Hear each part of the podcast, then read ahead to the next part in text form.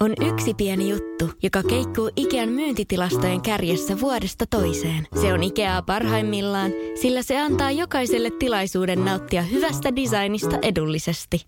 Pyörykkähän se! Tervetuloa viettämään pyörykkäperjantaita Ikeaan. Silloin saat kaikki pyörykkäannokset puoleen hintaan. Ikea. Kotona käy kaikki. Pyörykkäperjantai! Tämä on Podplay Podcast.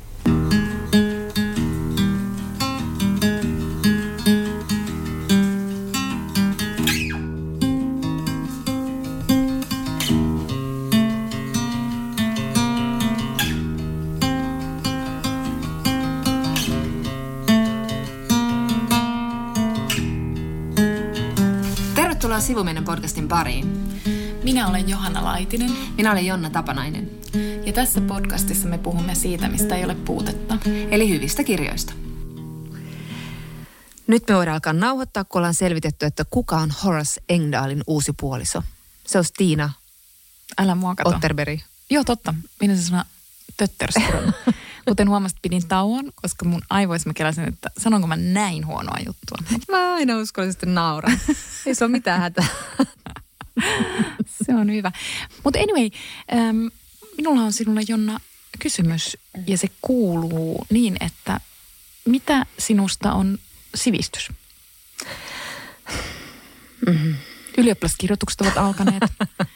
Tämä voisi olla Ja muinaiset roomalaiset. ainekirjoituksena aihe. No, mä voin kertoa tähän nyt heti alkuun ajatuksen, mikä mulla oli lapsena ja joka jo, jossain määrin on edelleen totta mulle.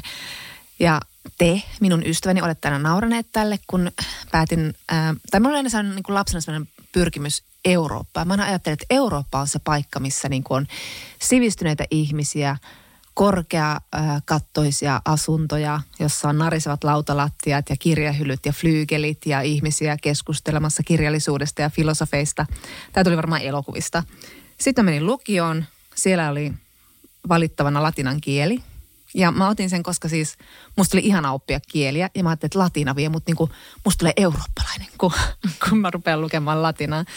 No sitten mä menin sinne ekalle latinan tunnille. Ja siellä oli sinä vuonna suksee. Sitä yleensä opiskeli ehkä kolme tyttöä vuodessa ja nyt siellä oli kymmenen tyttöä. Mm. Ja sitten se opettaja tuli ovelle, kun mä astuin luokkaan ja sanoi, tervetuloa Eurooppaan. niin kun, se mun unelma siitä kävivät niin, heti toteen niin. heti ensimmäisellä Ja mä muistin sen häkellyksen, että nytkö se tapahtui. Mutta Eurooppa on mulla aina merkinnyt sivistystä, eli jonkinnäköinen semmoisen vanhan niin kuin kaanonin, joka on rakennettu siellä valkoisten miesten kesken Euroopassa, niin sinne minä olen pyrkinyt, mutta aina minä olen siellä periferiassa pyörinyt, mutta kuitenkin niin kuin jotain sivistyksen ihania murusia munkin syliini on tippunut ja mulle se ehkä merkitsee nautintoa koska mä oon aina nauttinut asioiden oppimisesta ja, ja mä oon aina ollut utelias ja mua kiinnostaa kaikki, ihan kaikki. Ja mä en koe alemmuutta, jos mä en tiedä jostain, vaan mä koen pikemminkin sellaista, että mun elämässä ei ole tarpeeksi aikaa, että mä voisin oppia vaikka klassisesta musiikista tarpeeksi. Mm. Ja nyt se yritit se vastaamaan sun omaan kysymykseen. En minä siihen. Toi oli Ah. erittäin hyvä vastaus. Niin tämä oli tyhjä, tyhjentävä. Mennään eteenpäin. Selvä. Ko- koska tänään uskon, että puhumme lisää siis sivistyksestä, mutta emme minun sivistysmääritelmästä. Me olemme nimittäin lukeneet tätä jaksoa varten ruotsalaisen Lidia Sandgrenin romaanin Läpileikkaus, joka ilmestyi viime vuonna suomeksi. Sen on julkaissut VSOY ja sen on suomentanut Sanna Manninen. Ähm, nyt en muista minä vuonna tämä ilmestyi Ruotsissa, mutta siitä on Se oli covid-aikaan jotenkin, mä Ehkä ymmärsin. 20. Ja, ja tota, se, tämä on siis tämän Sandgrenin esikoisteos. Melkein, oliko siinä melkein 800 sivua, hyvin niin kuin kooltaan jo vaikuttava teos. Öm, siitä tuli tämmöinen, en mä tiedä oliko se kustantamon näkökulmasta yllätys, mutta kuitenkin niin kuin lukijoiden näkö, nä, anteeksi, näkökulmasta siitä tuli tällainen yllätys hitti Ruotsissa. Ja sitten se sen vuoden syksyllä sit palkittiin August-palkinnolla myös. Tota, tämä sijoittuu Göteborgin, tämä on sillä tavalla niin kuin poikkeuksellinen monellakin tavalla itse asiassa poikkeuksellinen ruotsalainen romaani, nimittäin tämä on hyvin eeppinen, aika niin kuin perinteinen, vaikka tässä on valittu tiettyjä semmoisia kerrontateknisiä juttuja, jotka vähän niin kuin rikkoo semmoista perinteistä romaania, mutta kuitenkin voidaan sanoa, että tämä on niin kuin perusluonteeltaan hyvin semmoinen perinteinen kahden sukupolven tota, kokemuksia läpileikkaava romaani. Ja sijoittuu Göteborgin, minne yleensä Ruotsissa kirjat eivät sijoitu, että Ruotsikin on pääkaupunkikeskeinen kirjallisuus maailmaltaan. Ja tässä on tosissaan, sanoin jo, että tässä on kaksi sukupolvea. Tässä liikutaan 70-80-luvulta nykypäivään ja siellä niin kuin 70-80-luvulla me tutustutaan Martiniin, Gustaviin ja Ceciliaan. Martin ja Gustav on koulukavereita ja, ja sitten tota, yliopistossa Martin tutustuu myös Ceciliaan ja heistä, heistä tulee pari. Öm, ja nä, näitä kolmea ystävystä seurataan. Martin ja Cecilia perustuvat myös perheen. Cecilia sitten jättää perheensä ja se on eräänlainen niin kuin mysteeri tässä kirjassa. Ja sitten tässä, tässä tota se kakkossukupolvi, jota seurataan, niin siellä on Raakel, eli Martin ja Cecilian tytär, joka on sitten oikeastaan toinen päähenkilö. Tämä kerrotaan niin kuin lähinnä Martinin ja Raakelin näkökulmasta. Hmm. Ja meillä on toivottu, että me saataisiin lukea miesten ystävyyskuvauksia. Ja tässä on nyt sellainen ystävyyskuvaus, joka ulottuu sieltä siis ihan kouluajoista Tämä on kiinnostava kuvaus, koska tämä ystävyys ei tietenkään ole mutkaton, mutta siinä ei ole mitään semmoisia, mitä voisi kuvitella tyypillisiä vaikkapa mustasukkaisuusdraamoja tai kateutta tai, tai tällaista niin kuin kilpailua tai aggressiota. Varmasti on kaikenlaisia tuntemuksia ja onkin siellä, mutta että kyseessä on kuitenkin kaksi miestä, joilla molemmilla on iso unelma tai molemmat pyrkii kohti sitä omaa intohimoaan. Gustav on taiteellisesti lahjakas ja hänestä tuleekin menestyvä taiteilija. Martin rakastaa kirjallisuutta ja onnistuukin julkaisemaan yhden novellin, kun se oli yhdessä kokoelmassa. Mutta jää sitten jumiin. Ja tämä kirja on niin kuin oikeastaan tämmöinen niin kuin unelmien tavoittelusta kertova kirja myös. Tässä siis Martin todellakin yrittää kirjoittaa kirjaa koko tämän, melkein tämän koko kirjan ajan. Ja kun tämä kirja kuitenkin tosiaan läpileikkaa niin monta vuosikymmentä, niin se on oikeasti tosi mahtavaa seurata sitä, sen unelmaa, joka ei mennä toteutua. Hän aloittaa aina uuden kirjan, hän yrittää yhdistää vanhaa, hän löytää jonkun vanhan tekstipätkän, ei muista mikä se on, kokee epätoivoa, sit saa palautetta ystäviltä, että, että aivan mahtava, jatka vaan. Etsii semmoisia paikkoja, joissa hän voi olla kirjailija, se on Pariisi tai Kreikka tai mis, mihin he nyt menivätkään jonnekin etelän, etelään. Ja Etelä-Ranskaan. Etelä-Ranska ja sitten hän ajattelee, että tässä niin kuin näin kirjoitetaan kirjat. Nyt minulla on nämä puitteet ja nyt minä elän kirjailijan elämää. Ja eikä hän siinä onnistu. Ei onnistu ja sitten hän vielä miettii välillä, että pitäisikö hänen luopua tästä romaani-ideasta ja kirjoittaa sittenkin elämäkertaa hänen ihailemastaan tota, jenkki- tai brittikirjailijasta, mutta että, että selkeästi niin kuin hänen unelmansa on sitten suurempi kuin hänen tekonsa, toisin kuin sitten Gustavilla ja itse asiassa sillä Cecilialla, koska, koska tämä Cecilia taas suuntautuu sitten akateemiselle uralle ja onnistuu siinä, että tavallaan se Martinin tragedia tuossa kirjassa on se, että hänen rinnallaan kulkee kaksi poikkeusyksilöä, mikä on aika harvinaista mm-hmm. ehkä kuitenkin, ja sitten tuntuu, että Martin on sitten kuitenkin niinku keskinkertainen. Siis kyllähän Kyllä. hänelle käy tosi hyvin elämässä, mm. mutta sen elämä on kuitenkin niinku aika tavallista. Et sitten hän perustaa semmoisen pienkustantamon ja ei sillä niinku, he onnistuvat yhdellä, ehkä parilla niinku menestyskirjalla, mutta muuten se on sitten niinku tavallaan vähän semmoista kituttamista se niinku bisneselämä. Mutta että et, et, et siinä on kuitenkin semmoista keskinkertaista siinä elämässä – Kyllä, ja sen bisneksenkin hän perustaa toisen eri ystävän avustuksella. Sitäkään ei olisi syntynyt ilman tätä ystävää, ei mitenkään tästä Martinin niin kuin, Niinpä. innokkuudesta tai dynaamisuudesta. Niinpä, että ehkä hänen niin kuin, kykynsä elämässä on poimia ympärilleen oikeat ihmiset. Kyllä. Ja, niin kuin, ja että hän on Aika moni mies on onnistunut juuri tuolla tavalla etenemään. Ei kun siis todella. Et sitten, ja sitten kuitenkin tähän niin kuin, saa siltä Gustaviltakin aina niin kuin, siis huomiota ja, ja niin kuin, kredittejä pelkästään olemalla sen Gustavin elämässä olemassa. Mutta tässä kirjassa on yksi sellainen kohta, jossa tämä Cecilia, mä en muista onko he jo Martinin kanssa silloin naimisissa, on ne varmaan, mutta mutta että hän just kuvaa niin kuin keskinkertaisia ihmisiä ja mun mielestä siinä hän kuvaa sitä Martinia.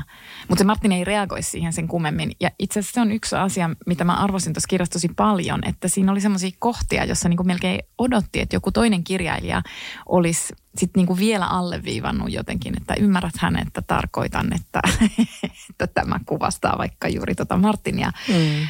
Mutta, mutta tämä Sandgren ei tee niin, että se jättää niin kuin asioita kommentoimatta. Se toimii, toimii erittäin hyvin. Mutta tämä Cecilia siis kuvaa muun muassa ihmisiä, niin kuin keskinkertaisia ihmisiä ja niin kuin toteaa Martinille, että, että keskinkertaisten, tai et, ei hän kuvan sanonut se niin, vaan että ihmisten on ylipäänsä vaikea hyväksyä omaa keskinkertaisuuttaan.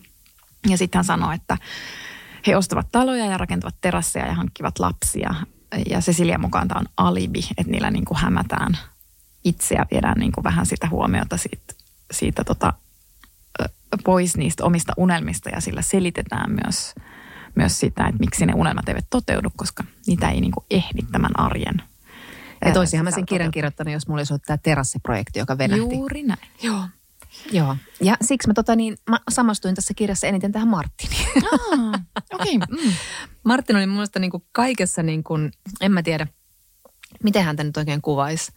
Hän on jotenkin niin tavallinen ja vähän ehkä jopa mitään sanomaton tyyppi, mutta jotenkin niin aito ja uskottava ihminen, että oli jotenkin niin kuin, hän oli myös monella tavalla myös sympaattinen, että teki parhaansa isänä ja hän oli kollegana ihan mukiin menevä ja hän ei ollut mikään niin kuin, ja hän nyt on firman bileet vedänpä kännit, vaan se yritti pitää huolta kaikista vieraista siellä ja tavoitella sitä unelmaansa siinä. Ja hän piti myös hirveästi huolta tästä ystävästään Gustavista, joka oli sitten enemmän tämmöinen taiteilijapersona, joka dokasi, katoili ja niin poispäin. Että oli vähän tämmöinen niin kuin, no, perinteisempi taiteilija. Ja Martin on ihan hirveän vastuuntuntoinen. Ja se on totta. Ja nyt mulla tuli tämmöinen valaistumisen hetki, kun sä sanoit just, just siitä, että hän oli niin kuin mä en muista miten sä nyt sen muotoilit, mutta tavallaan semmoinen niin aika harmaa tyyppi. Koska, koska ensin mä niin ajattelin, että – että hetkinen, että mä en saa kiinni tästä hahmosta. Siis koko ton kirjan ajan mä olin sille, että jännä, että tämä on niin näkökulmahenkilö, että tämän näkökulmasta kerrotaan. Eli periaatteessa sen pitäisi tulla niin kuin tosi läheiseksi mm. itselle. Ja mä oon silleen, että mut kun minä en niin kuin ymmärrä, että millainen tämä ihminen on. Mutta kun toi voi olla se selitys, että se on niin kuin tavallaan, se on niin tavallinen. Niin, se on niin räiskyvä ja kiinnostava ja siinä ei ole mitään sellaista kauhean niin kuin selittämätöntä myöskään. Niin, siis siinä ei ole siis sellaista niin kuin, sillä ei ole tavallaan persoonallisuutta. Semmoinen olo mulle mm, tuli siitä. Mm. Ja ehkä myös sen takia, että hän on ollut tämän vahvan Gustav-persoonan kanssa ja, ja niin kuin vähän luovinut siinä mukana ja löytänyt semmoista paikkaa semmoisessa niin kuin, no ehkä sivistyksessä se on se, mitä hän on niin kuin ehkä yrittänyt löytää. Kuunnella oikeaa musiikkia ja lukea oikeita kirjoja ja tutkia oikeita asioita ilman, että se ehkä se intohimo on siellä ohjannut häntä jossain vaiheessa. Että selvästi mm. hän rakastaa tätä maailmaa, mutta että tuntui, että ainakin siinä, kun hän opiskeli yliopistossa ja hän oli hirveän vaikea jotenkin löytää ajattelijai-identiteettiä, mm. muodostaa jotain omaperäistä ajatusta ja tehdä omaperäistä tutkimusta, mutta hän yritti tehdä sellaista, mitä ajattelee, että mikä niin kuin tavallaan, mikä on se, mitä häneltä odotetaan. Niin, niin kyllä. Ja sitten tavallaan, kun tässä, tässä myös niin kuin tämmöisten niin kuin perinteisempien kertovien jaksojen välissä sitten äm, säännöllisesti on semmoisia lyhyitä haastatteluita, jossa tätä Martinia haastatellaan – lehteen, eli siinä on niin kuin ihan kysymys-vastausmuotoja.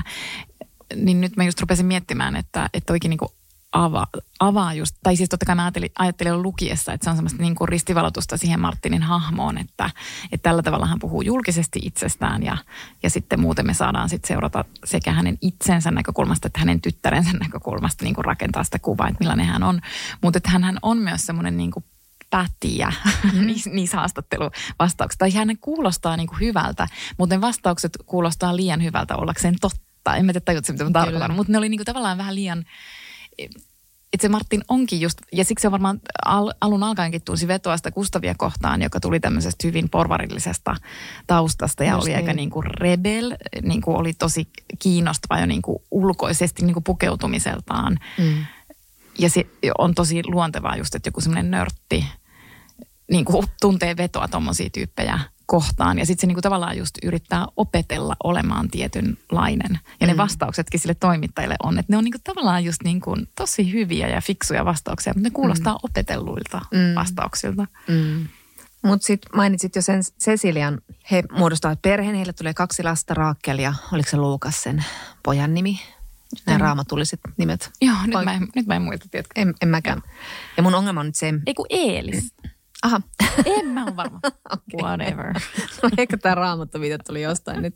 Mä siis luin tämän joulukirjana ja, mun, ja mä lainasin tämän kirjan eteenpäin, niin nyt mun täytyy nyt tässä vaiheessa myöntää, että jos mä vähän hapuilen tässä, niin se johtuu siitä, että mä en ihan tarkkaan muista kaikkia yksityiskohtia, mutta siis aika hyvin tämä on silti jäänyt mun mieleen, että kyllä se kertoo siitä, että tietysti tämä on niin iso maailma, että tämän parissa myös niin kuin vietti paljon aikaa, niin sitten nämä ihmiset ja tämä kaikki tuli tutuksi.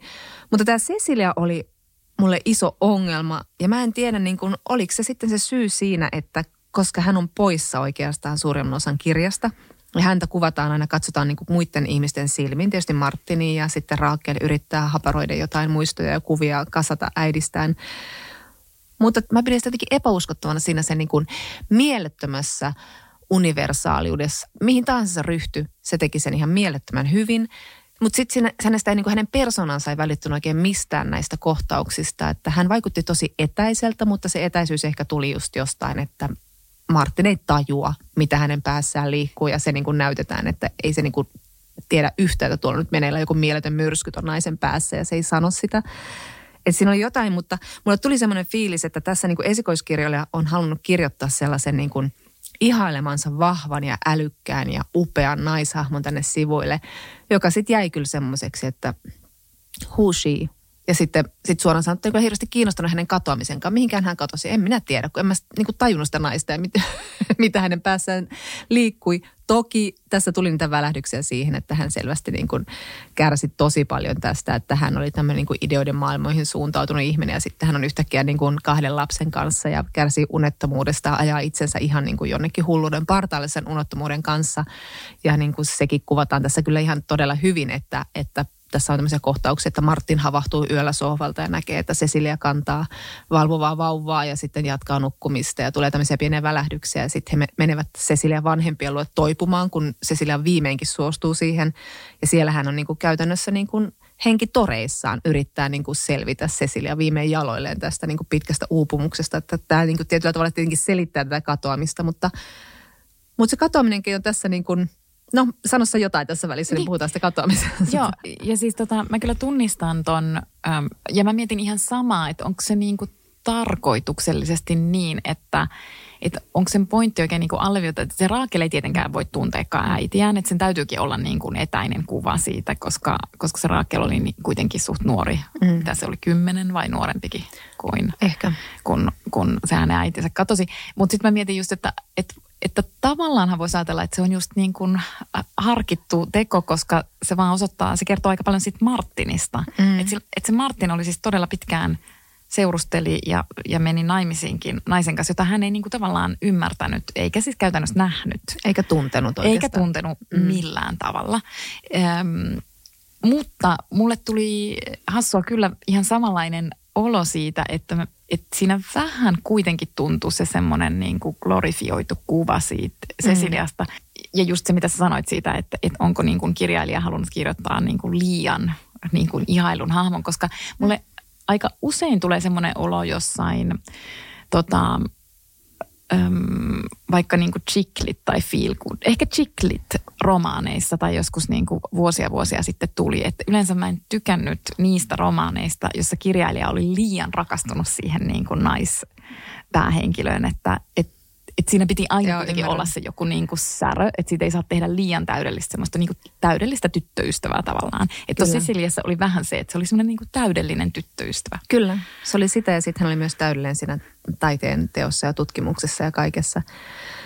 Mutta tietenkin tässä nyt on se valtava kysymys, että miksi hän jättää nämä lapset ja, ja niin, kuin niin poispäin, mutta, mutta se sitä oikeastaan niin kuin niitä katoamisen jälkeisiä vuosia ei seurata niin hirveän tarkkaan. Että se tapahtuu se katoaminen ja sitten mennäänkin jo eteenpäin. Että se jää vähän niin kuin, tämä on ylipäätään niin kuin aika, aika tota niin, vailla tunnetta tämä kirja. Siis mm. tarkoittaa, että tässä ei kuvailla hirveästi sellaisia, niin kuin, kuvaillaan ihmisten tekoja ja näin, mutta ei tässä niin kuin psykologisoida ihan hirveästi. Näin, näin mä muistelisin. Ainakaan tämä Cecilian katoamista, mm. että tämä Martin Martti jotenkin elää sitä arkea ehkä jos, jossain jonkinnäköisesti traumatisoituneena. Tai sitten häntä ei edes kiinnosta. En mä oikein tiedä, mutta, mutta hirveän vähän hän sitä niin kuin pohtii sitä Ceciliaa. Niin, mutta mä itse asiassa pidin siitä tosi paljon, mm. siitä ratkaisusta. Et koska usein se on niin, että jos ihminen kohtaa todella ison kriisin ja tämmöisen yllättävän, se on niin kuin yllättävä menetys ja tämmöinen mm. niin kuin yllättävä jätetyksi tuleminen, koska jossain vaiheessahan se Martin sitten kyllä niin kuin tajuaa, että okei, nyt kun tässä on sairaalat soiteltu läpi, niin että e, e, ei hän ilmeisesti ole missään onnettomuudessa, hän on pakannut tavaroitaan mukaan ja sitten hän on vielä jättänyt kirjeen, että on ilmiselvää, että hänet on siis jätetty, että sehän on niin kuin ihan hirvittävä kokemus, niin yleensä tällaisissa tilanteissa ihminen saattaa ruveta toimia silleen niin kuin – sille, että elämään vaan sitä arkeaan, työntää tunteet jonnekin sivuun ja sitten, sitten 10-20 vuoden päästä, kun oma tytär rupeaa kyselemään, että hetkinen, mikä tämä homma niin kuin oikeastaan oli, niin sitten sekin niin kuin semmoinen torjunta, että ei se edes halua mennä sinne ja se mm. välttelee sitä aihetta. Kyllä. Mä, mä pidin siitä kyllä niin kuin siitä ratkaisusta, että Sam. sitä ei niin kuin lukijallekaan paljastettu kyllä. sen enempää. Että se lukija oli samassa asemassa sitten kuin tämä Raakel tytär. Mm. Mm. Juuri niin. Ja mulla on tämmöinen typerä pieni, pieni irtohuomio liittyen Cecilän hahmoon. Mua myös ärsyttää tämä nykyinen trooppi näistä juoksevista naisista. Mua ärsyttää, että lähtee aina, aina siis tämä tulee minusta vastaan niin monessa paikassa, että mä en nyt vaan muistan tarpeeksi monta esimerkkiä, mutta siis tämä Cecilia, sitten oli House of Cardsin Robin Wright – ei enää vissiin Pen, äh, tämä hahmo. Ai niin, joo. Ja sitten oli rauhantekijän rauhantekijä, eli ah, Irina Björklund. Ah. Näitä on siis todella paljon semmoisia tiukkailmeisiä poliiseja, poliitikkoja, mitä Ja sitten ne laittaa mustan lenkkiasun ja ne lähtee yksin pimeille kaduille. Ja niillä saattaa olla joku turvamies takana juoksemassa, mutta se juoksee. Se on niin semmoinen kuvaus siitä tämmöisestä niin kovapintaisesta yksinäisestä naisesta, joka sitten välillä juoksee sen stressin pois – Miksi ne harrastaa vaikka laitepilatesta? Paljon rentouttavampaa. Tai mene syömään sipseä sohvalle. Sekin olisi niinku kiinnostavamman näköistä. Mutta se tarkoittaa sitten ongelmia itsehallinnassa tietenkin. Niin, Jos syö sipseä, se tarkoittaa sitten, että sit pitää olla se, se poliisi, jolla on päihdeongelmia. Kyllä. Sekin on vähän vanha juttu. Mulle tuli yksi esimerkki kauempaa, tota, ja tämä on siis hyväksyttävä siksi, koska silloin se ei ollut niin käytetty, mutta uhrilampaiden alku. Aivan totta. Clarice. Hyi se alku on hirveä. Se on ihan hirveä. Aivan Mä, mä, yritän, mä yritän aina ruveta katsoa sitä yksin. ja, ja sitten mä aina jaksan katsoa sen sumuisen niin kuin juoksulenkin. Joo, ja sit mä ajattelen, ei, ei, ei, en pystykään. Vaikka siis mä tiedän, että spoiler, että, että siinä ei itse asiassa sillä juoksulenkillä tapahdu mitään kauheata. Mutta mä en silti pysty, se on niin järkyttävän uhkaava se alku siinä leffassa. Juuri niin. Mutta sitten tuosta Raakkelista vielä, että, että sekin oli musta kiva, miten se oli tehty se, että hän on menettänyt äitinsä. Tämä voisi olla niin kuin, ja totta kai onkin hänelle niin kuin elämän niin kuin yksi iso, iso valtava trauma, mutta häntä jotenkin niin kuin yksinkertaisesti psykologisoida, että nyt hän toimii näin, koska hän menetti äitinsä. Että, että hän on vähän niin kuin semmoinen, aika semmoinen suorittaja tyttö, joka ei ehkä oikein osaa elää. Et ei siinä sen kummempaa, ei mitään niin kuin sen, sen ihmeellisempää. Toki tässä lopussa sitten tämä alkaa vähän niin kuin kiihtyä tämä, tämä juoni tässä ja tämä Raakel ottaa siinä isompaa roolia, kun hän saa sellaisen johtolangan äidistään. Mutta ja siinä, siinä niin kuin hän alkaa vähän hajoilla, kun hän niin kuin pääsee kosketuksiin sen äitinsä kanssa, mutta siinäkään ei tapahdu mitään semmoisia yli, yl, ylilyöviä mm. reaktioita. Kyllä, tosi toden tuntunen hahmo.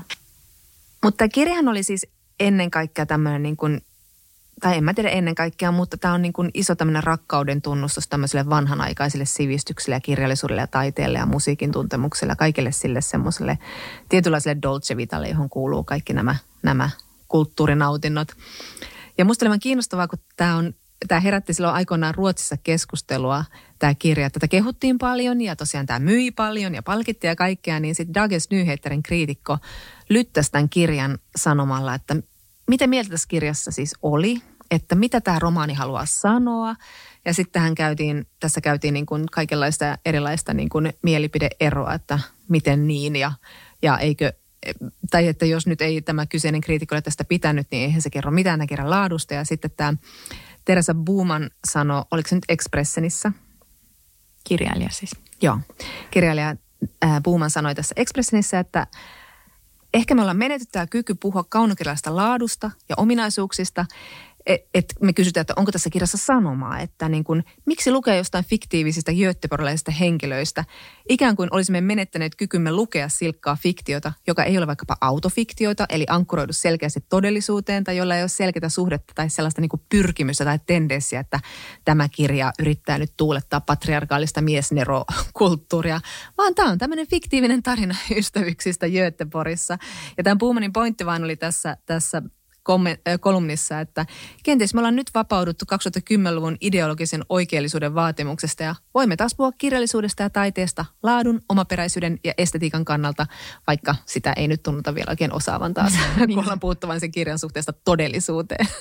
ja toi oli tämmöinen toiveikas loppu, koska sitten mä mietin just sitä rakentamisen kriitikkoa, että se on myös tämän kriitikon tehtävä ikään kuin miettiä, että mitä se kirja niin kuin yrittää sanoa, että eihän sen kirjailijan tarvitse itse asiassa kommentoida sitä ollenkaan. Periaatteessa hän voisi ottaa kaikki haastattelut Niinpä, niin. väliin ja olla kom, niin kuin selittämättä mitenkään sille, että se teos puhuu puolestaan ja lukekaa se ja miettikää itse. Nimenomaan. Niin sitten toi on musta kiinnostavaa, että niin kuin kirjailija tai että tämä yksi kriitikko laittaa sitten kirjailija niin kuin selkä seinää vasten, että anna meille jotain vastauksia. Mihin tämä liittyy?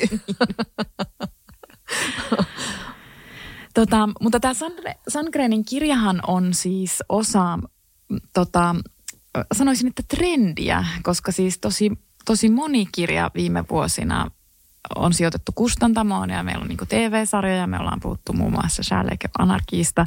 Ja mä niin mietin, että ehkä, ehkä se kustantamo on siksi tosi herkullinen paikka, koska, koska siellä on, se on hyvä miljööristiriidoille. Siellä on niin monenlaista ristivetoa niin kuin automaattisesti, että siellä törmää niin kuin perinne ja murros, siellä mm. törmää printti ja digi. Siellä on korkeakirjallisuus ja viihde, törmänneet niin kuin jo kauan aikaa sitten. Eli siis kaupallisuus ja taide. Ja myös niin kuin tässä Sandgrenin romaanissa sit, niin kuin se semmoinen vanha sivistys törmää koko ajan sit niin kuin nykyaikaan. Ja tässä sen Martin edustaa sitä vanhaa sivistystä, että se on niin kuin nähnyt tosi paljon kuitenkin vaivaa, että se on just yrittänyt opetella sen vanhan sivistyneen tavan. Ja mm. sitten yhtäkkiä se se havahtuukin, että se elää maailmassa, joka ei ehkä ole enää niin kiinnostunut siitä vanhasta sivistyksestä. Mm. Että sitten se joutuu just kysymään, että no onko Heideggerin esseiden julkaiseminen, niin kuin kiinnostaako se ketään? Vaikka pantaisiin uusi hieno kansi ja kaikki. niin. Mikä on hyvä kysymys, kiinnostaako se ketään? niin.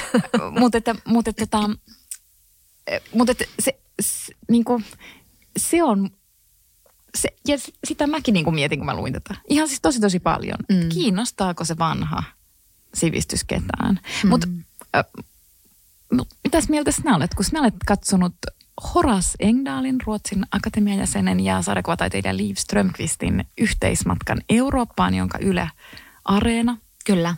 on näyttänyt, niin kiinnostaako vanha sivistys ketään? Niin, he tekevät nimenomaan tämmöisen retken vanhan sivistyksen lähteille eli tällaisen niin kuin eli, eli sitä kutsuttiin Grand Touriksi Englannissa joskus muistaakseni 1800-luvulla käsittääkseni, eli silloin aikuisuuden kynnyksellä oleva yläluokkalainen poika yleensä lähti sitten niin kuin Eurooppaan pariksi kuukaudeksi taideaarteiden äärelle jonkun esiliinan kanssa ja sai sitten oppia. Ja tämä on aina kuulostanut mun mielestä niin kuin sellaiselta to die for asialta, että ihanko totta. No, mutta joka tapauksessa Livia Horaskin sitten matkustaa Eurooppaan tutkimaan niin kuin filosofiaa ja kirjailijoita ja runoilijoita. Ja tässä nyt tietysti Horas on äärettömän sivistynyt mies. Hän puhuu jokaisessa maassa sen maan kieltä. Hän tuntee kaikkien niiden kirjailijoiden ja runoilijoiden tarinat. Ja tietenkin Liv Strömqvist on yhtä lailla niin kuin hän tietää paljon, mutta se Horasin sivistysmäärä, pelkkä tietomäärä on vain niin ylivertaista ja sitten heillä on ehkä tietynlaiset niin kuin, äm, eivät kohta ihan kaikissa asioissa, että Horas on valtava oopperan rakastaja ja, ja niin kuin Liv kommentoi sitä huittuvasti jossain. Eikö se ole kaikki vähän sellaista niin kuin ylihysteeristä se oopperan kanssa. Ja sitten taas Horas ei tajua sarjakuvataidetta ja vähän yrittää esitellä näitä asioita toisilleen. Mutta he sitten käyvät keskustelua tästä vanhasta van, tai niin tästä sivistyksestä, että mitä merkitystä sillä on. Että Horas on todella siellä vanhassa maailmassa. Että hän kyllä näyttäytyy aika semmoisena, niin kuin, että voi Herra Jumala, että sä oot todella elät siellä jossain, jossain menneessä. Hän ei tiedä, mikä on Instagram esimerkiksi. Että hän on niin kuin todellakin niin kuin sen menneen maailman kasvatti ja mä en sano sitä pahalla, se on hänen elämäänsä, mutta että tietyllä tavalla Livin yleissivistys sitten ulottuu niin kuin paljon ehkä laajempaan tietyllä, tietyllä tavalla, ehkä niin kuin läpileikkaa sitten useampia niin kuin taidealueita, ja, tai ei ehkä taidealueita, mutta niin kuin aikakausia jopa nykyaikaan. Mm. Mäkin katoin tuosta ekan jakson ja sitten he molemmat on, niin kuin sä kuvasit, he molemmat ovat siis todella sivistyneitä, mutta hieman eri tavalla, osin samalla tavalla, mm. koska siis molemmat tietävät hyvin, hyvin paljon niin kuin filosofiasta ja kulttuurihistoriasta ja taidehistoriasta. Mm. Mutta, mutta siis tosissaan munkin silmään se, se Horace Engdahlin sivistys on sitä vanhaa, että se ei niin kuin oikeastaan niin kuin enää liity tähän nykypäivään. Ja siinä mielessä se Liv, Strömqvistin sivistys on niin kuin puhuttelevampaa, koska musta tuntuu, että se hänen viestinsä oikeasti tavoittaa tällä hetkellä. Ja niin kuin me tiedetään, että hän on todella luettu sarjakuvataiteilija. Ruotsissa ihan siis niin kuin stara, mutta hän on myös todella käännetty sarjakuvataiteilija, ainakin Euroopassa. Että hän saa niin kuin sen viestinsä myös niin kuin tosi paljon laajemmalle. Ja sitten kun tuossa Sandgrenin läpileikkauksessa se Martin, mä en muista missä kohtaa, mutta se kuitenkin niin kuin mietti vähän, että mikä kirjallisuuden merkitys on ja mikä sen suhde maailmaan on. Ja se Martin, ja mä oon itse samaa mieltä, oli sitä mieltä, että kirjoilla ei ole merkitystä, jos niille ei ole niin kuin lukijoita. Mm, että mm. et niin kuin tavallaan, että sen täytyy niin kuin pystyä kurottamaan kohti siis ihmisiä. Kyllä. Ja siinä mielessä se Strömqvistin sivistys on niin kuin vahvempaa tällä hetkellä, koska hän pystyy kurottamaan kohti muita ihmisiä. Tuo on hyvä pointti ja se liittyy myös siihen, että, että se vanha sivistys, niin kuin tuossa nyt alussa sanoin, niin se on ollut valkoisten eurooppalaisten miesten rakentamaa se koko se. Ja sitten Liv Strömqvist on niitä ja niin kuin tämä nykyinen tendenssi tai trendi oikeastaan nyt on, että nyt me kaivetaan niitä ihmisiä sieltä, jotka eivät ole olleet kuuluneet meidän kanoniin. Ja Liv Strömqvist on yksi niistä. Hän nostaa sieltä niitä naisia yleensä, jotka ovat olleet niin kuin aikansa staroja, joiden ura on päättynyt lyhyen, ties mistä syystä johtuen. Yleensä siitä, että heidän sukupuolestaan tietenkin, mutta joka tapauksessa hän on se, joka muokkaa sitä niin kuin vanhaa sivistystä tuomalla sinne niitä ääniä, jotka sieltä niin kuin tässä nykypäivässä on unohdettu. Ja, ja tämä on niin kuin tosi tärkeää, että se tavallaan tekee siitä vanhasta sivistyksestä relevantimman modernisoimalla ja niin kuin muokkaamalla ja freesaamalla sitä, että sitä ei ajateltaisi niin monoliittisena. Ja sittenhän se vaikuttaa just vanhanaikaiselta, jos me mm. ajatellaan vaan ne samat vanhat filosofit, jotka on merkittäviä, mutta että siellä oli muitakin ääniä ja muitakin rakentajia. Ja sitä se Liv tosiaan tekee ja yrittää. Tässä on ihan kiva.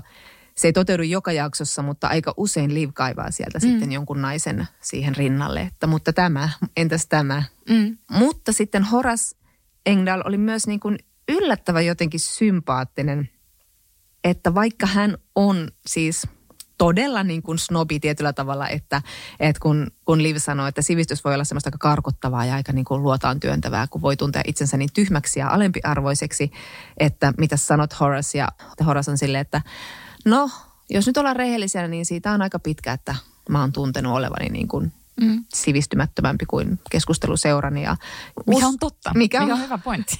mikä on niin kuin varmasti aivan totta.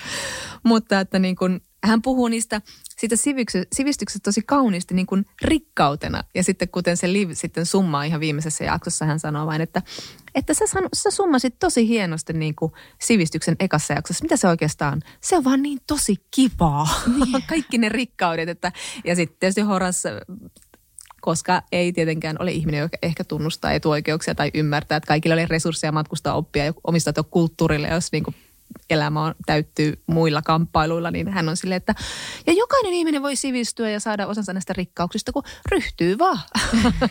niin. Mutta joka tapauksessa hänellä on ihan niin kuin sellainen, joku sellainen nautinto edellä siinä. Se on, se on niin kuin ihan sama, mitä mä sanoin tuossa alussa, että oma ajatus on niin kuin sivistyksestä. Niin. niin. Ja se liittyy lukemiseen myös. Kyllä, niin tavallaan, jo ehdottomasti. Ja siihen niin kuin tavallaan, että just siihen lukemiseen ja kyllä. itsensä ikään kuin itse kouluttamiseen myös. Että se on kyllä niin kuin tietysti usein mahdollista. Kyllä. Tota, mä mietin just tota, että sitten kuitenkin, koska mä ajattelen kuitenkin, että myös se Strömqvist liikkuu siellä myös siellä vanhan sivistyksen alueella, koska mä jäin miettimään tuossa Sandgrenin läpileikkauksessa, kun siinä paljastui, että Cecilian isä ja muistaakseni sisarukseksi, mutta ainakin hänen isänsä oli superkiinnostunut niin kuin Egyptin sivilis- sivilisaatioista ja Italian luostarimunkeista ja näiden merkityksestä taiteille ja ja, ja tämä isä oli täysin vakuuttunut, että tämä on niinku todella relevantti aihe nykyajassa ja se tuputtaa jotain käsikirjoitusta tälle Martinille sinne, sinne pienkustantamaan julkaistavaksi. Ja sitten sit, niinku tavallaan miettii just Horasia ja Liviä ja sitten vielä tota Cecilian isä tuossa romaanissa, että mä mietin, että tavallaan se vanha sivistyshän on, sillähän on ominaista myös, että se on tosi kiinnostunut historiasta.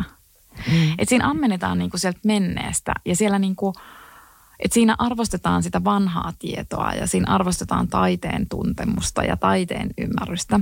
Ja sitten mietin, että mikä voisi olla se vastakohta, niin itse asiassa me niin kuin tällä hetkellä tuntuu, että niin kuin historiattomuus on se, mikä niin kuin tavallaan mainstreamissa on niin kuin tosi arvostettua. Että jos me mietitään, ketä me, ket, ketkä niin kuin on jotenkin silleen, tota, hierarkis, hierarkiassa ylimpänä äm, tällä hetkellä, niin ne on niin kuin superrikkaat, mm urheilijat, usein nämä niin kuin toteutuvat molemmat yhtä aikaa. Huippurheilijat, miesurheilijat ovat superrikkaita. Ne ei ole ulkonäköpääomaa.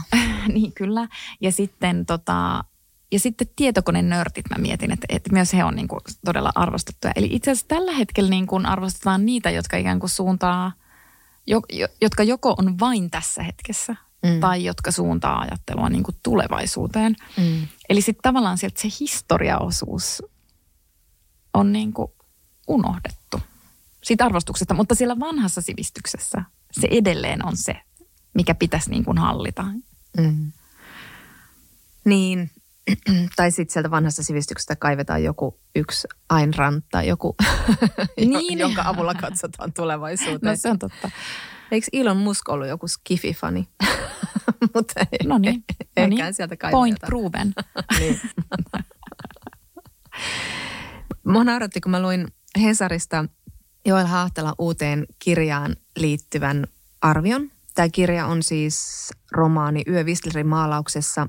Ja tässä sitten romaanin arvioija kirjoittaa, että Sergei ja minä kertoja osoittavat lukeneisuutensa heittelemällä keskustelunsa lomaan taiteilijoiden, kirjailijoiden ja filosofien nimiä. Näistä jokainen tuoman viitekehyksensä romaaniin. Yliarvioiko Haahtela lukijansa yleissivistyksen?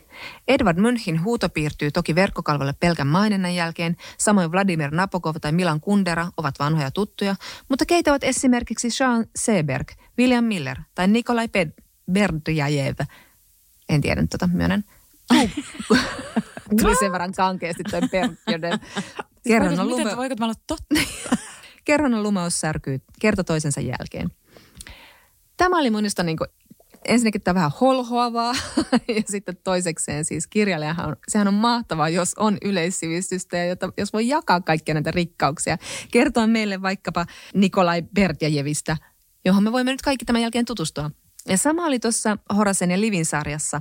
Siinä esimerkiksi tuli tällaisia uusia nimiä. Siellä oli tämmöinen portugalainen Florbella Espanca, joka oli siis runoilija ja feministi. Sitten siellä kerrottiin tämmöistä italialaisesta runoilijasta Giacomo Leopardista, jonka teokset kuulemma kertovat kaiken, mitä eurooppalaisten historiasta on tarpeen tietää, tämä Horasin mukaan. Sitten mä oon silleen, mitte? Siis tämähän on hirveän innostava kuulla tämmöisistä. Ihan totta on tämmöinen Leopardi, jonka teos kertoo kaiken, mitä Euroopan historiasta tarvitsee tietää.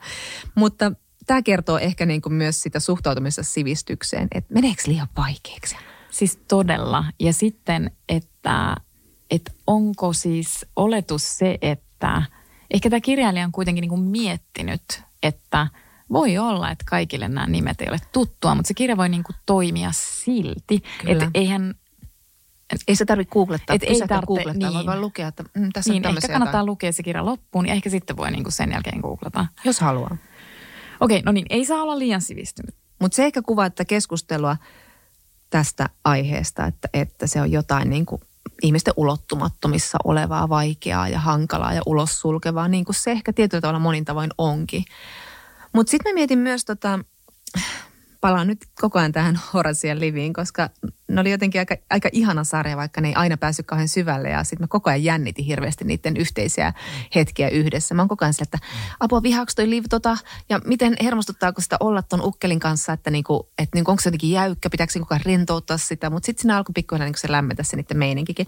Mutta joka tapauksessa siinä oli paljon niinku hyviä huomioita, että sivistystähän ajatellaan myös semmoisena, niin että sit sä voit vähän snobbailla ja olla semmoinen niin kuin yleistietopankki ja heitellä, että no tämähän on Stravinskin kevätuhri ja niin poispäin. Sitä ajatellaan vähän semmoisena niin kuin omituisena tapana myöskin niin kuin muuttua – ehkä niin kuin paremmaksi ihmiseksi. Tai moni sanoo, että sitten sä niin kuin tavallaan saat semmoista sydämen sivistystä, kun sä luet ja tutkit. Näin no sä välttämättä saa. Ja sen sanoo Horace Engdahlkin tässä, että itseään sivistämällä ei tule paremmaksi ihmiseksi, mutta on muitakin asioita kuin tulla paremmaksi ihmiseksi. Musta on myös ihana, koska se kuvaa niin kuin tätä aikaa myös paljon, että meidän pitäisi lukea, jotta A, meidän keskittymiskyky paranisi, tai B, me oltaisiin jotenkin niin kuin sitten reippaita siellä niin kuin työelämässä, me jaksettaisiin enemmän ja sitten me oltaisiin fiksumpia, me oltaisiin koko ajan sillä kännykällä. Että se on vähän semmoinen oma projekti. Ja sitten miksi sivistys on niin kuin meidän koko yhteiskunnan semmoinen, niin kuin, että me kaikki voidaan niin kuin nauttia sivistyksestä. Ja siihen niin kuin monia tapoja tukea sitä, että tämä ei ole vaan niin kuin jonkun tietyn porukan juttu. Kyllä.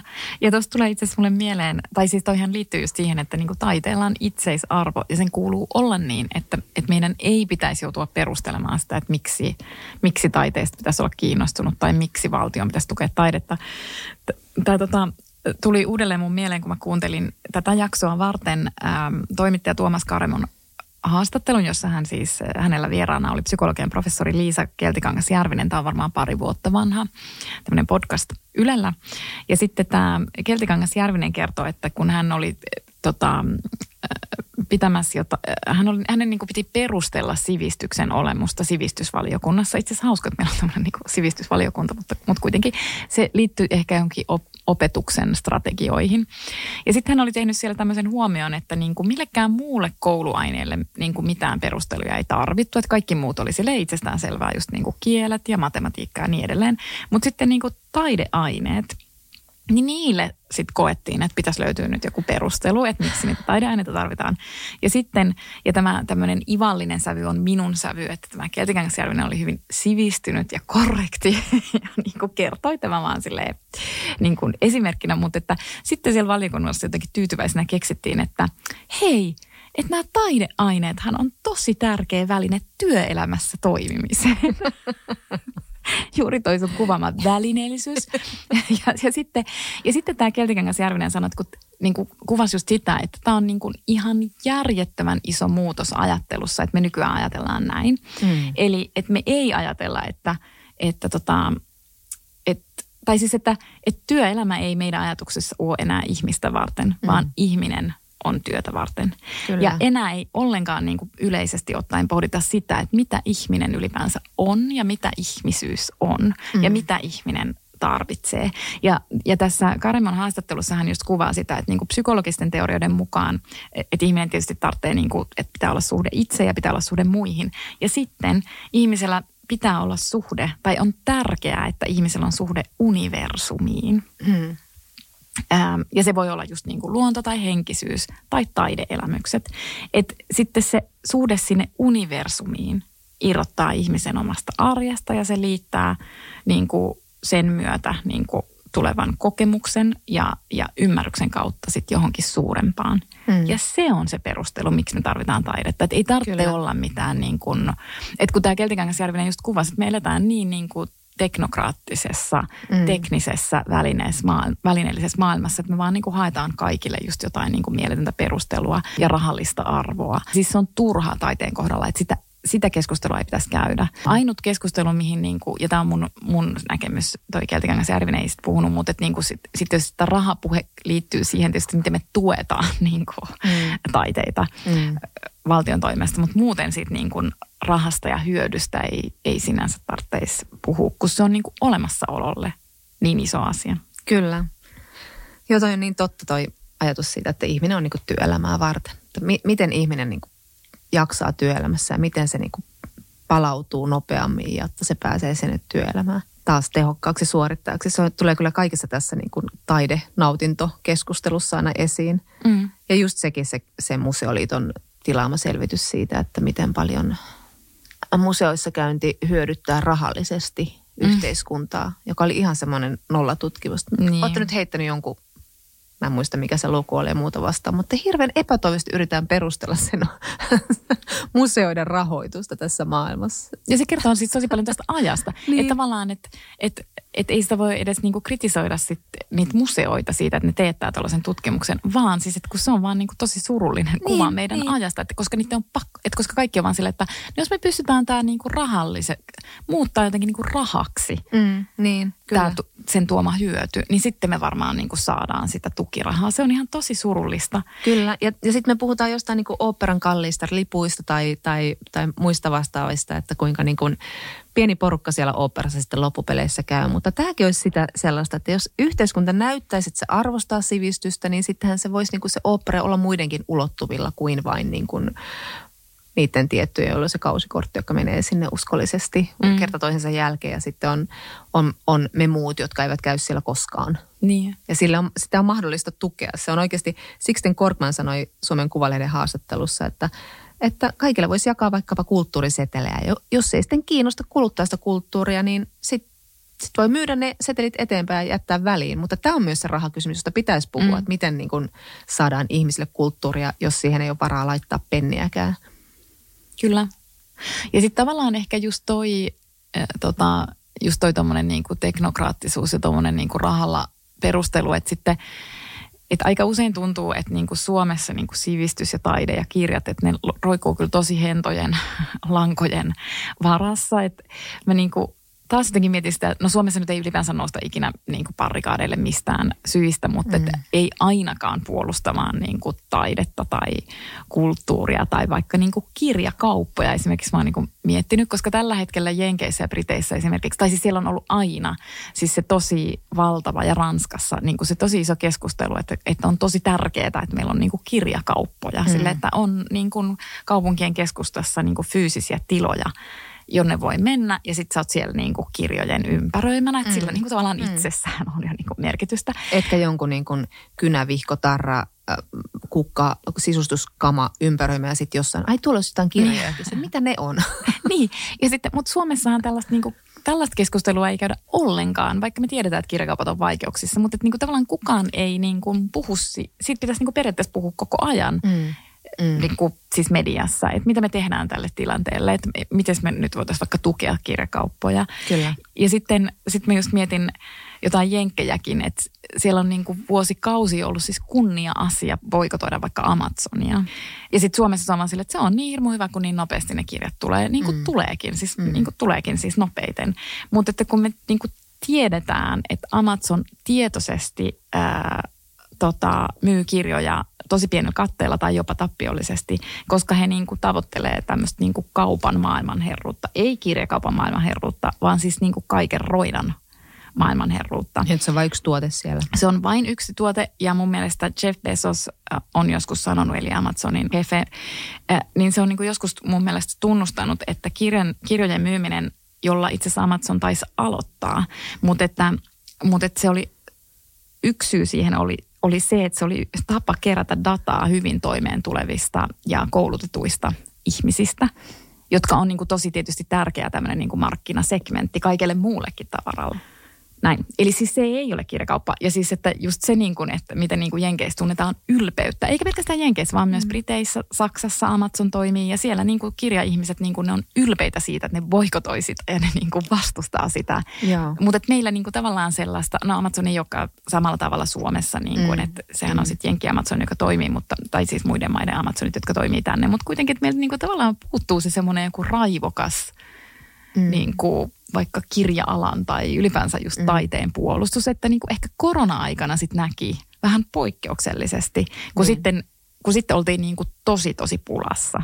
Niin sitten se oli se hetki, jolloin niin kuin parikaadeille noustiin, mutta se on vähän niin kuin oikeastaan unohtunut nyt. Meillä on vaalit tulossa, mutta ei se nyt mun mielestä mitenkään erityisesti ei, siellä näy. Ei se ole mikään aihe. Ja, ja sitten se, että, että korona teki tosissaan tuhoaan kyllä monelle taiteen alalle, niin kuin miettii suomalaista elokuvaa. Ja kulttuuriala on kyllä niin kuin ihan, ihan hätää kärsimässä edelleen, että se teki kyllä valtavaa tuhoa, mutta sitten ollaan se, hmm. ja sitten sit kuitenkin niin kuin, Mä, mä olin tänään katsomassa lasten kanssa teatteria ja sitten kun mä seuraan niitä sitä, sitä lumoutumista, mikä näkyy, se semmoinen täys imeytyminen siihen, siihen teatteriin. Ja sit, siellä tulee vaan semmoinen, että kaikkien lasten pitäisi päästä tänne. Ja mä muistan, kun me ollaan kuitenkin eletty tätä, tätä hyvinvointivaltion kulta-aikaa ennen lamaa. ja me ollaan saatu kaikki mahdolliset asiat naut, nauttia niin kuin tästä hyvinvointivaltion puusta ja hedelmistä. Mä muistan, kun mä olin siis tota, yläasteella ja meidän koko niin kuin eteläpohjalainen koulu tuotiin Helsinkiin katsomaan balettia. Ja se oli siis semmoinen ponnistus. Mä en ole ihan varma, kuka sen edes rahoitti, mutta joka tapauksessa se oli tämmöinen koululaiset tuotiin katsomaan balettia. Se oli ensimmäinen kerta, kun mä näen balettia. Ja se oli niin kuin mä päädyin myös äh, Maikkarin uutisiin kertomaan, että oh. oli kiva nähdä balettia ensimmäistä kertaa livenä. Joo. Sitten myöhemmin mietin, oliko noloa sanoa liveä, so, livenä. Se oli varmaan niin kuin tosi niin kuin epäsivistynyttä. Sanavalinta ei ollut sivistynyt. mutta tällaisia ponnistuksia pitäisi olla, mutta mutta jos me nyt keskustellaan siitä, että onko kouluihin rahaa laittaa opettajaa, niin ehkä ei tule tällaisia kulttuuriponnistuksia sitten.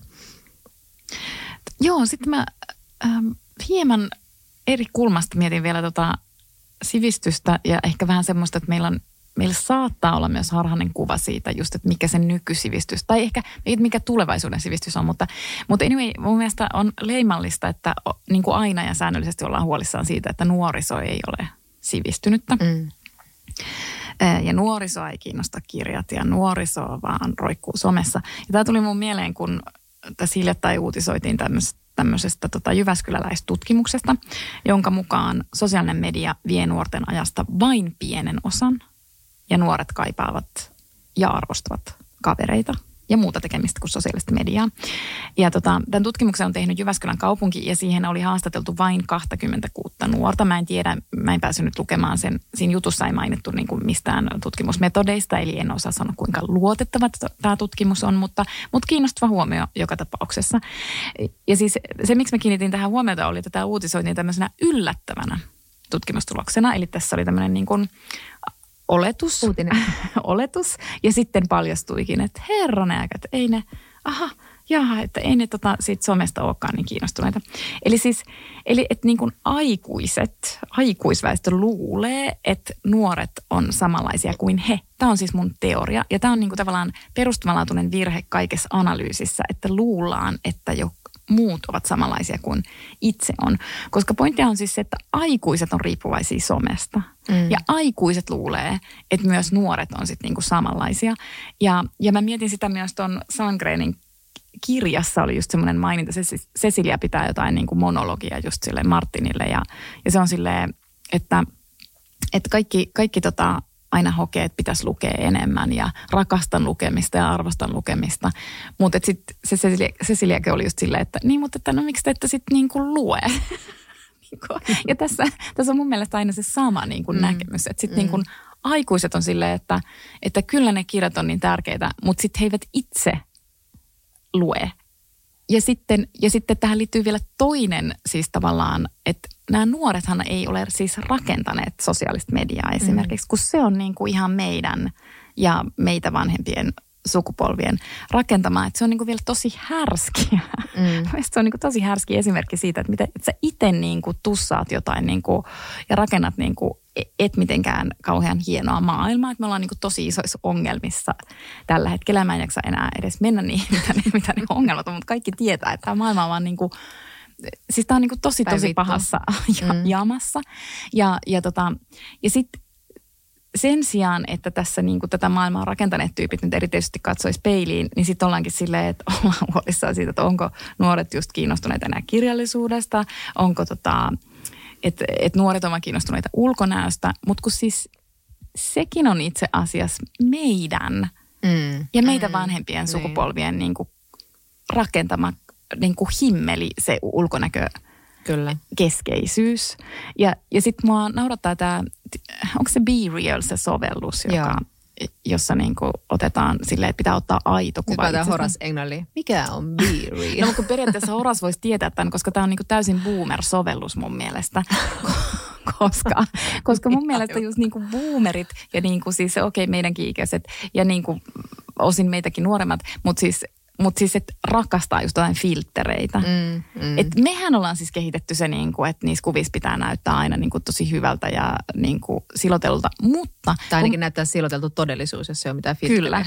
Mutta sitten kun mä niin kuin, seuraan mun veljen lapsia mm. ja jos mä vaikka niin kuin, kysyn sille, että, tai no mä katson, niin kuin, mä seuraan niitä myös niin kuin, somessa ja sitten jos mä kysyn sille, että no minkälaisia valokuvia te olette viime aikoina kavereiden kanssa ottanut tai että mm. et, voitko näyttää mulle jotain, että mitä te niin kuin, puuhailette. Sitten kun, sit, kun mä näen näitä valokuvia, niin ne on siis suoraan, ne on just samanlaisia kuvia itse asiassa kuin mitä sinä ja minä ollaan otettu teininä, jolloin me ei nähty niitä valokuvia, vaan Aivan. me käytiin kehittämässä ne jossain niin kuin, tota, valokuvastudioissa. Mutta pointti on siis se, että ne on niin kuin, ei ne ole mitään siloteltuja kuvia. Ne on mm. silleen todella be real. Aivan. Eli siis ne ei todellakaan, mä en usko, että ne on mitenkään innoissaan sit sovelluksesta, kun ei ne tarvitse sitä, koska ne niiden valokuvat oikeasti on Aivan. aitoja. Aivan. Niin, niin.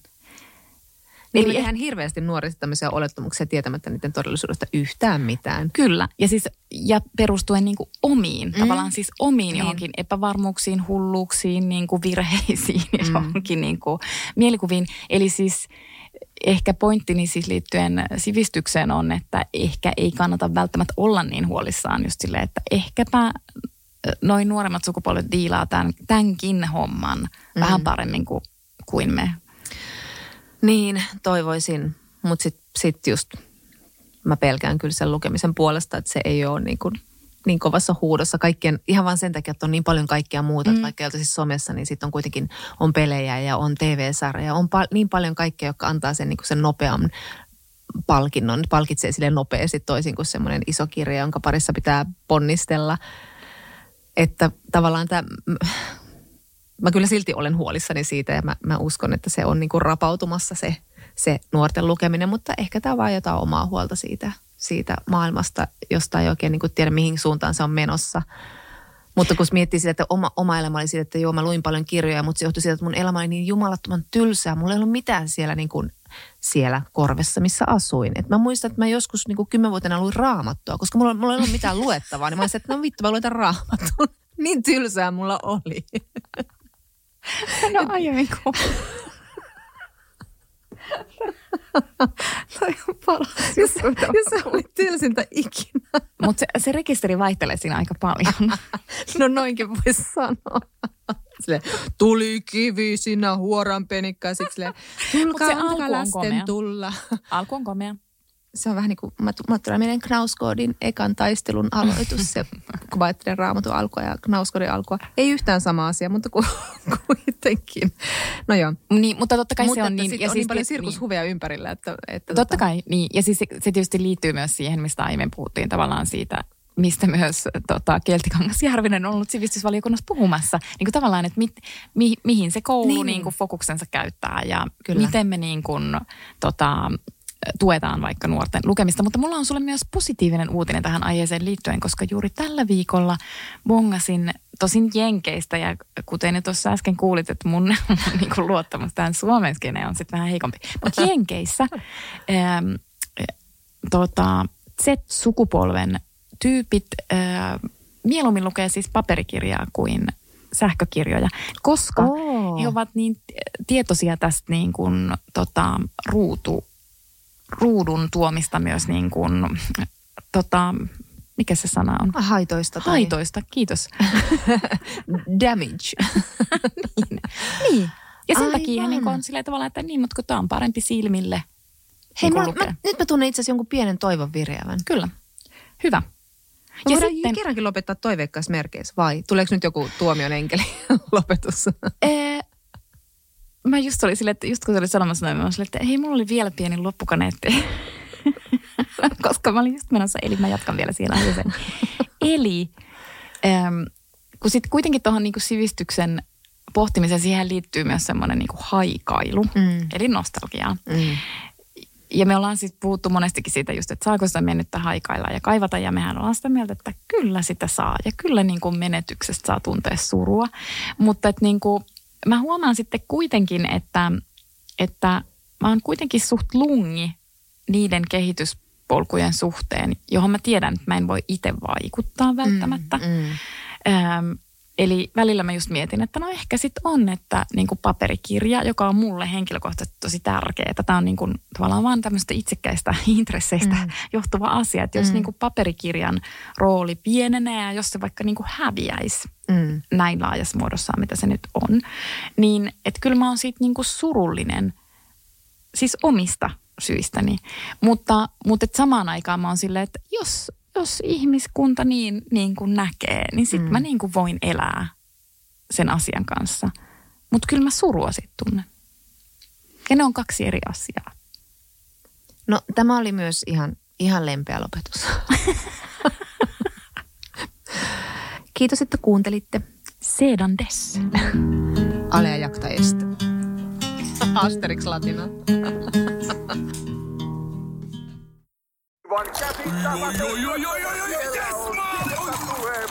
No, äkkiäkös tän voi erä olla?